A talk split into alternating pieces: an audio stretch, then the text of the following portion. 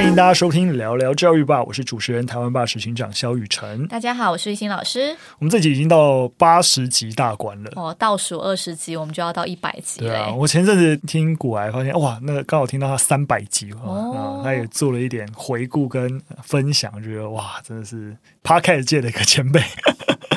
我们八十集，我们现在也就在想说啊，第一百集的时候，或者一百集以后啦。想说可以在整个节目的格式跟内容的呈现上面，可以做一点改变啦。因为像其实到了八十集，我们其实有蛮多节目的格式，像是教育大小事，然后或是聊聊性教育吧，然后再科科有意思，然后其实我们都会邀请一些来宾来，就是跟我们对谈。嗯，就是也不知道，就是听众朋友觉得这样子的方式，大家的想法是什么？其实蛮想知道听众朋友的。对啊，对，我们就有分感受，我们就有分两种嘛，一种是一般就是只有我跟一心聊，就是正常的节目。我觉得正常的节目，我有点想要做出一些变化，就是我们现在就是固定跟大家分享三则讯息嘛，那是不是在结构面，或是例如说是不是大家有什么实际上教学的问题，我们可以直接有一个那种 Q&A。解答式的概念，我也有在想啦。反正如果大家对于我们正常的节目，觉得安排什么桥段，哎，你觉得是对你有帮助的，或是像刚刚一心讲，哎，我们其实本来过去有设定一些比较主题式的单元，对，那你想要新增，或者是想要听到什么单元，或者在既有单元，像科科有意思，想要我们邀请谁，我觉得都可以跟我们分享。我觉得之后我们做也可以直接发个问卷啊，就是做一个调查，我觉得也可以。嗯，对，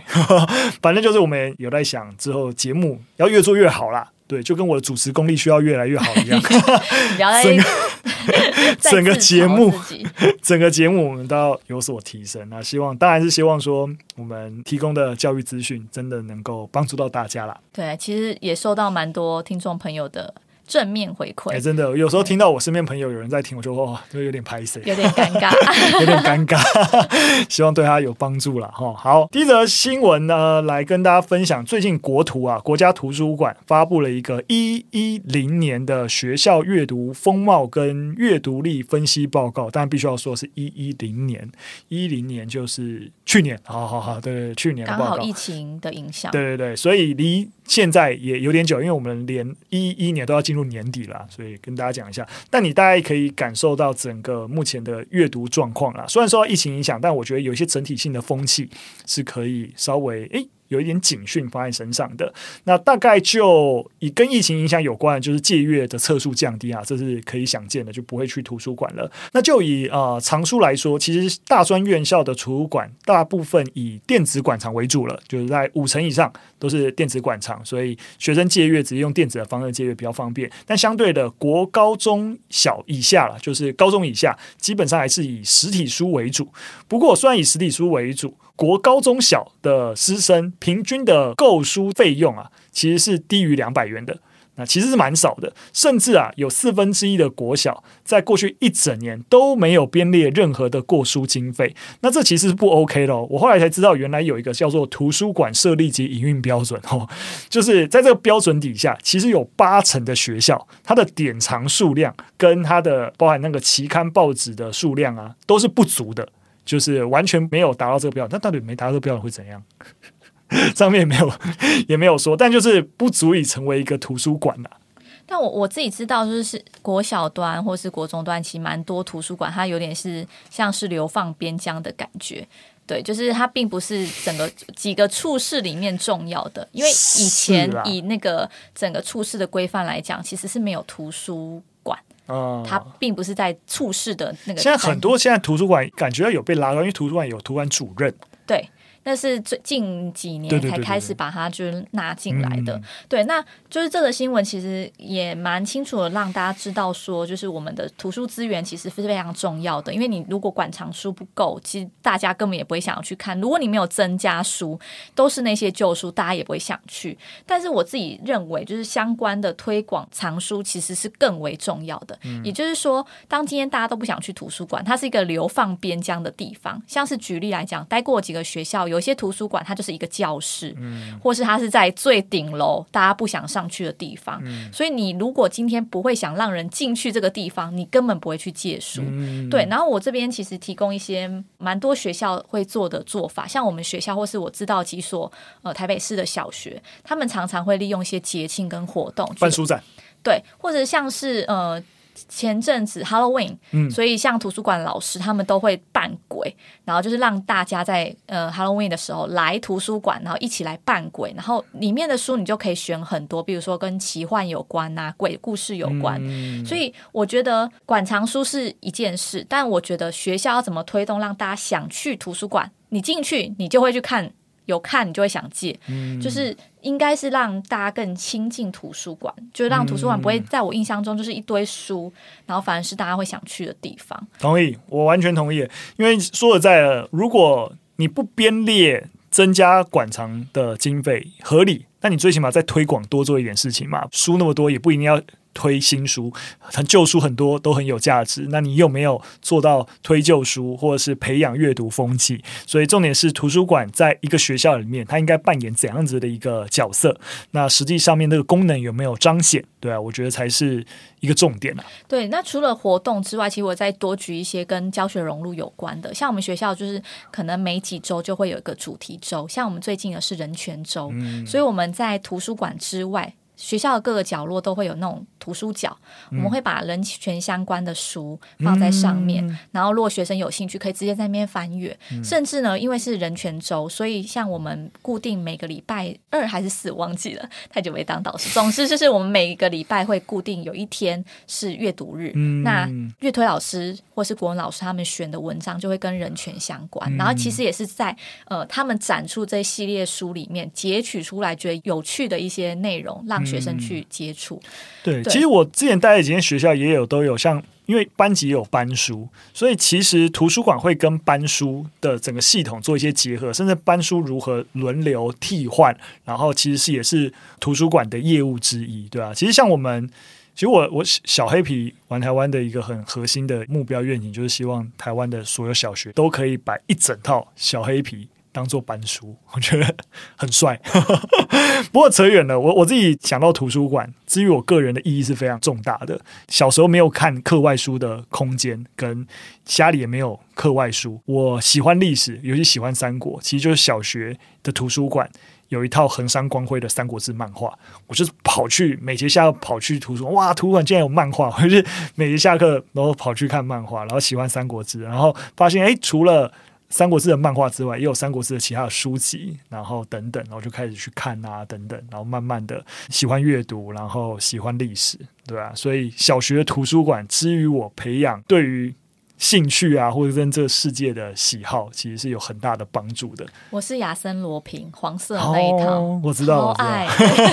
也是都去图书馆看的。嗯、对，对啊，所以我觉得学校图书馆其实扮演了一个非学科以外，孩子可以自由探索兴趣一个很重要的一个园地。我觉得彰显这个这个空间的功能，真的是一件重要的事情。对，所以在呃书籍采购面，可能就是持续要去追踪那些馆藏数量不足的，要怎么去 push 大家，就是多买书，买一些符合学生或老师需要的书。那另外一方面，我觉得在推广面可以融入课程或融入活动，让大家觉得图书馆很亲近，嗯、是一件很重要的事。没错，所以也是让大家知道，就刚好国家图书馆做的这个报告，也是一个警讯啦。对，让大家稍微知道一下这件事情。那第二则新闻啊，我们来看看课本啊，刚好跟我们的守备范围比较接近。社会课本，小五的社会课本要大改版啊。那当然，小学其实核心是三家出版社，但是呢，最近啊，这三家出版社写的小五的社会课本，通通都被教育部判重编。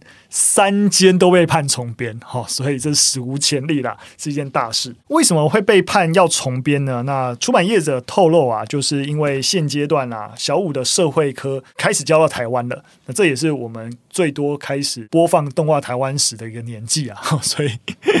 就是希望大家可以支持翰林版的社会课本，你可以看到黑皮，哈，小小业配一下。那重点是那个内容啊，希望说因为涉及到台湾啊、中国与世界啊，那国教院啊就会希望。就是台湾史能够改放在东亚史的脉络，那跟过去以中国为中心啊，向世界出发的角度是不同的。所以啊、其实一零八课纲的整个史观的解读方式是不一样的。另外，国教院也希望说，不要完全就是依照那种时间轴的编法，那应该要更着重变迁跟因果哈的不同的主题来编排。但是啊，那个三个版本的就叶子啊，当然也担心说，诶，其实小孩子对于基础的历史知识啊没有掌握，那如果时间轴错乱，老师也不好教哦。所以就是整个内容编排有点向市场靠拢，那当然就是国教院就不同意哈，所以就要求三个都重编。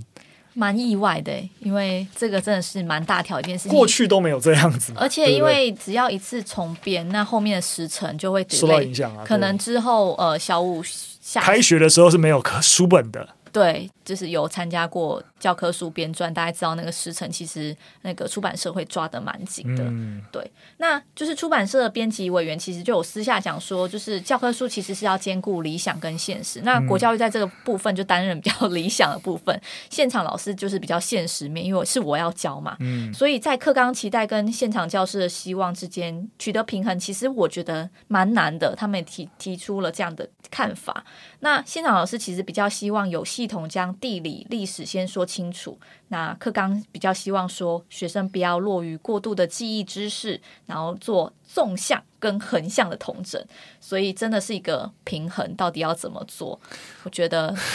我有看，我有翻过课本啊。那老实说啊，你看的是一九年一贯的啊，现在是要一零八新课纲的。所以你现在看的，因为因为我有，当然我也只拿得到翰林版的课本啊。我说我们小五的课本，对啊，所以小五还没啊，就是现在要编的是一个一零八新课纲，要把台湾放在东亚，哦，所以我还没有看到那个那个课本长什么样子哦。那我就说我本来看到课本的样貌，当然我要说的课本，我觉得也不止小学啊，我觉得就是中学、国中、高中，我觉得先讲小学，这样会拉太大。好，我们讲一个核心的观点，就是时序啊。我觉得时序一直都会是一个现场老师很在意的一个事情，但到底有多少老师在意，我也不是这么确定啊。很多老师在意，历史老师都非常在意。我同意，我同意。对，但老师，我对于就是到底要不要跟着时序，从头把重要事情都讲出来？老实说，我作为一个曾经的历史教学者，这件事情我还是打一个问号。就是，其实我同意，很多时候主题式学习并没有办法让孩子进入状况，但我往往看现场所谓的主题式学习，其实也就是挑了一个范畴，然后要跟你讲那里面的知识。我不觉得它有起到一个所谓主题式学习的效果。我觉得主题式学习跟其实已经跟我们一直在谈的，就是说你的教学如何有一个核心问题，但课本的编排多数时候即使是所谓的主题式，但你都没有一个。核心问题就是好，我要谈三大宗教。到底三大宗教那个最核心、最核心的问题，这些知识内容的堆叠是为了解决什么问题？让孩子理解哦，原来我可以这样去看待事情。但我必须说，因为你之前教学真的是在高中，那因为我们接触的真的是从国小进来的，然后我自己在教。国中是，所以我会发现，就是现场的小朋友对时序观念，因为你说像国教院说他希望可以用变迁及因果的方式来做编排，但如果你没有时序观念的话，你怎么让学生理解变迁？因为我觉得时序虽然觉得好像流于形式，好好多流水账，但它其实是一个历史理解的基础。如果你没有这些时序的话，你怎么知道那个变迁的意义、因果的关系？但我觉得在设定一个框架底下去理解时序还是办得到的啦。对，但是呃，就我不用一定，例如说中国史夏商周，对吧？一路这样下来，你我在一个如果说特定解决一个特定的一个问题，我就会拿我以前教国一的时候，我就会在，因为一开始也会教很史前时代，但我核心希望大家讨论的问题是，例如说我拿十三行遗址。十三行遗址的保存跟呃巴黎污水处理厂的兴建，到底在一个只有同一个空间底下，我应该要保存十三行遗址，还是应该新建巴黎污水处理厂？就是这个问题是一个现实问题，但是呃十三行遗址的挖掘，然后跟保存，它有一个历程。那整个污水处理厂为什么在那个时代脉络需要也有一个历程？对，那不同的价值取舍，当你那个问题很明确的时候，其实其实孩子我也觉得他们还是可以讨论的，就是嘛，我带起来的时候是没有什么问题的。但是这样子的历史教科书的编排就会变得非常主题式，例如说，我就真的讲十三行一字，我就整个课本都在讲十三行一字，但并不是啊。对啊，可是因为你期待我们讲台湾在东亚史的脉络，那你到底要讲多少？对啊，我我我我没有解决很大的 问题啊。老师的愤怒。我 我的我要我要讲的意思就是说，我觉得主题式教学会让老师觉得很难教，是因为我也觉得多数的所谓的主题，就课本提供的主题，我并没有觉得那个问题意识够明确。像我刚才讲，如果呃，我拿十三个遗址不是只为了谈十三个遗址，而是到底这个遗址之于当代的意义跟价值是什么？就那它其实它的概念当然涉及到不只是。啊，金属器时代嘛，那其实新石器时代或者旧石器晚期，到底我理解这种长兵文化干嘛？这些东西我拿金属器时代的石上遗址的保存去探究遗址保存的意义。呃，刚好拿一个当代环境，你知道污水处理厂新建问题做一个对比。那其实你就是探究课啊。你要说是探究课也行啦，对啊。但是你过程当中还是需要回答这个问题，或者理解在当时候为什么有有人想要保存一个好像没有用的遗址，他就必须要去理解那这个遗址的价值跟意义会是什么。对，那你觉得你这样子要花多久时间才可以把这个遗址的，就是前后关系跟大家可以共同讨论？我一节课还是办得到啦。对，所以时数还是一个关键。我同意啊，时数是一个关键。因为现在社会课本其实就是现行的啦，因为我不知道新课纲之后，总之就是地理、公民、历史会各二，就是总共六课。嗯、但其实国小老师对于九年一贯的。社会课本，他们其实觉得说内容其实不难，所以一周上三节的社会课是够的，而且都还可以用一些游戏式教学啊，播台湾霸影片啊，嗯、对。但是如果你今天要把它改成像是呃，真的是变迁因果，那的确就是花要花非常多的时间来做讨论跟探究。那所以我我会回到就是我国中我接收到这些国小生，最大关键是大家觉得。编年史，好像那个潘文忠教育部长就说，年纪越小的学生适合用主题式来编排课本，国中再来用编年史。但我跟你说，国中根本没有编年史。深呼吸，深呼吸。我每次上中国史或台湾史，我都要花一节课先把所有时序都先弄弄清楚，然后再来进入主题式教学。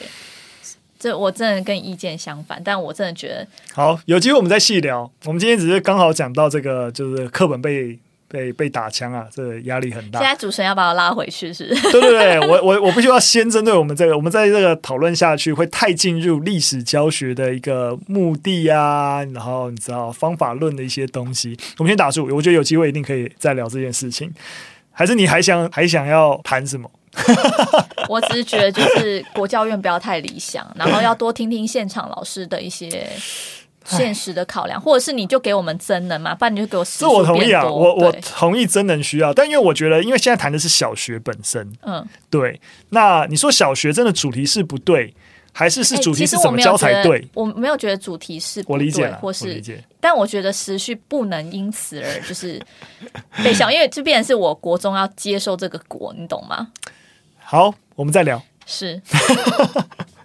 好了，我觉得本来对于教育意见相左是正常的事情，我觉得这样也很好。那我们本来就是在，就是太久没有在现场教书了，开另外一个战场。我必须要说，我也有教过国中，对，但我没教过小学啦。对对对，所以 所以到底怎么样？对于小学的这个历史教学才是最理想的。然后说有机会我也再多了解一下小学的一个教学情境，再跟大家分享小学老师的看法，好不好？好，最后一则新闻跟大家讲一个，也是一个有点争议的事情啊，就是最近全球最大的盗版电子书网站 Zebra 遭到查封了。那截至就是前不久十月一号为止啊，那这个 Zebra 它号称拥有多少啊？一千一百多万本书，跟然后八千四百多篇的学术论文，是世界上最啊八千四百多万篇的学术论文，就是可以是号称是世界最大的电子图书馆了。那当然了，它跟一些呃电子书商城不同的是，这么多的资源是完全免费的。对，那为什么能够完全免费呢？哦，因为它是盗版的。那所以当然你可以理解啊，就是但既然是盗版的，就会被追杀嘛。所以最近被 FBI 查封了网站，那就是所以已经没有办法存取了。那你当然可以理解啊，我们讲盗版你就没什么好说了嘛。那是这盗版的需要抵制，但也必须要说，因为呃，在对于很多要做研究的人而言，能够去看到学术期刊，其实是一个重要的事情。但是在很多地方，其实是难以购买比较昂贵的教科书，或是订阅所谓的学术杂志啊、学术期刊。那其实 Z Libra 其实对于那些相对资源比较少的啊学生来说，也能够让他们取得相对应的学习跟研究啊的资源。那这件事情它被取消了，被查封了，其实也等于让这些学生他们的学术生涯诶就结束了。所以我这边讲的意思是因为为什么我要这样说？是因为其实这些学术期刊的订阅费其实非常高的，像是就是学术文章出版巨头艾斯维尔。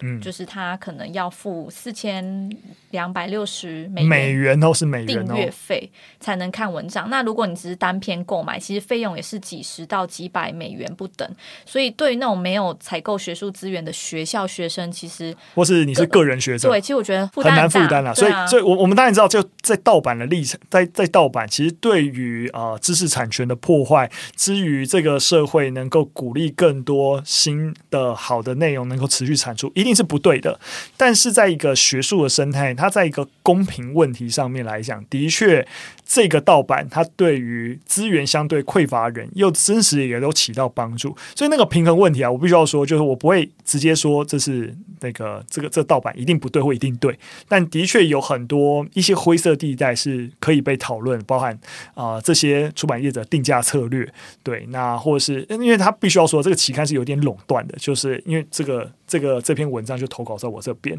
所以你如果真的有需要，我定多少钱你都得买，你才可以看得到。对，但是我在想，他们也也是要活下去啊。但也必须要说，很多的期刊，你身为作者，没有人会付稿费给你哦。甚至你身为论文作者，你要付钱，人家才会刊登你的期刊。嗯，就很就是，其实学术期刊跟又跟一般的出版业界的那个运作逻辑是不太一样。所以，我们当然这边讲的并不是哦，你看小说去看免费的 OK，我们不再讲然后那样的盗版问题。我们在讲的是学术期刊的。盗版以及学术研究成果的推广。如果我们认为，其实研究成果就保护著作权是为了人类的整个智慧资产提升，但实际上对于这些期刊的这些定价跟就是呃，在在共享机制，对对，如果没有一个好一点的共享机制，其实我们让一些可以做研究或对于人类整体的知识产出有贡献的人，因此而没有办法产出，那也违背了原来智慧财产权想要保障的目的了。对，所以我觉得这个问题其实蛮复杂的，我很难说哇，盗版就一定不对啊，当然不对。但我的意思是，哇，我一直在打字语，在舆情面啊，就是语法面是真的不对，但是在情的这一面上，就是其实是有需要去考量到那些没办法获得这些资源的人，对，或或是到底在怎样的机制，然后跟呃学术资源的共享。至于这些期刊的存续，到底能够可以找到一个怎样的好的平衡，来真实的对于全体人类的一个学术成果的提升是有帮助？我觉得也许是可以讨论的。像刚才讲了，就是你你就听一个学术文章的出版定价是四千多美元，这其实这个压力是非常非常大的。但是因为他是巨头，所以东西都在他手上，那你也只能跟他买。那肯定就是你知道，托拉斯应该托拉斯法应该照顾一下。好了，反正呢，我跟大家讲到有这个问题，那也是透过这个这个问题来让大家知道，其实诶，盗版跟你知道就是。啊、智慧产权保障在特定的一些议题上面，其实是有一些灰色可以讨论的空间的。我们这边也不很定夺说到底怎样是对的，怎样是错的。那供大家稍微思考一下。